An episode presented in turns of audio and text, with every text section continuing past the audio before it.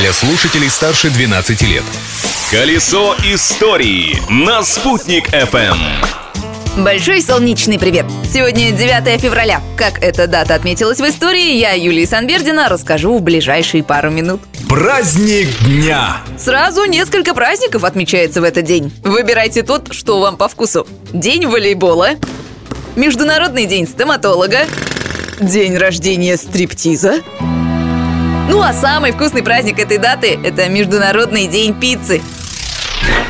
И это еще не все. девятого февраля в России отмечается День гражданской авиации. В тысяча девятьсот двадцать третьем году именно в этот день Владимир Ильич Ленин подписал постановление о создании гражданского воздушного флота эр эс эф эс эр. Первым маршрутом, по которому смогли отправиться авиапассажиры, стала воздушная линия Москва-Нижний Новгород протяженностью четыреста двадцать километров.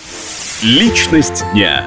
Ну а личностью этого дня можно по праву назвать участника Первой мировой и гражданской войн, начальника дивизии Красной армии Василия Ивановича Чапаева, который родился девятого февраля тысяча восемьсот восемьдесят седьмого года. Военачальник особенно ярко проявил себя у нас в столице. Во время гражданской войны Уфа была неприступным оплотом белогвардейцев. Но под командованием Чапаева красным все-таки удалось взять город. Идет отряд походным порядком. Где должен быть командир? Впереди, на лихом коне. Благодаря многочисленным анекдотам, книге Дмитрия Фурманова «Чепаев» и одноименному фильму Василий Иванович был и остается одной из самых известных исторических личностей эпохи гражданской войны. Но есть и малоизвестные факты из его биографии. О них мне рассказал сотрудник библиотеки номер семнадцать Андрей Янкин.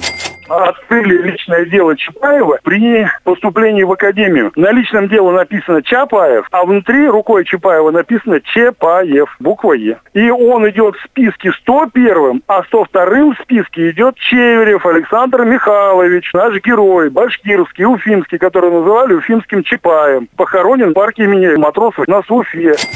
Причем у деда Чапаева была обычная русская фамилия Гаврилов. Но его сына все называли Чапай, что на местном диалекте означало «цепляй». Отец Василия Ивановича работал грузчиком бревен. Это прозвище и превратилось в фамилию легендарного командира. А моя фамилия Исанбердина, Юлия Исанбердина, познакомила вас с историей этой даты. Продолжу свое повествование завтра, ведь прошлым нельзя жить, но помнить его необходимо. «Колесо истории» на «Спутник ФМ».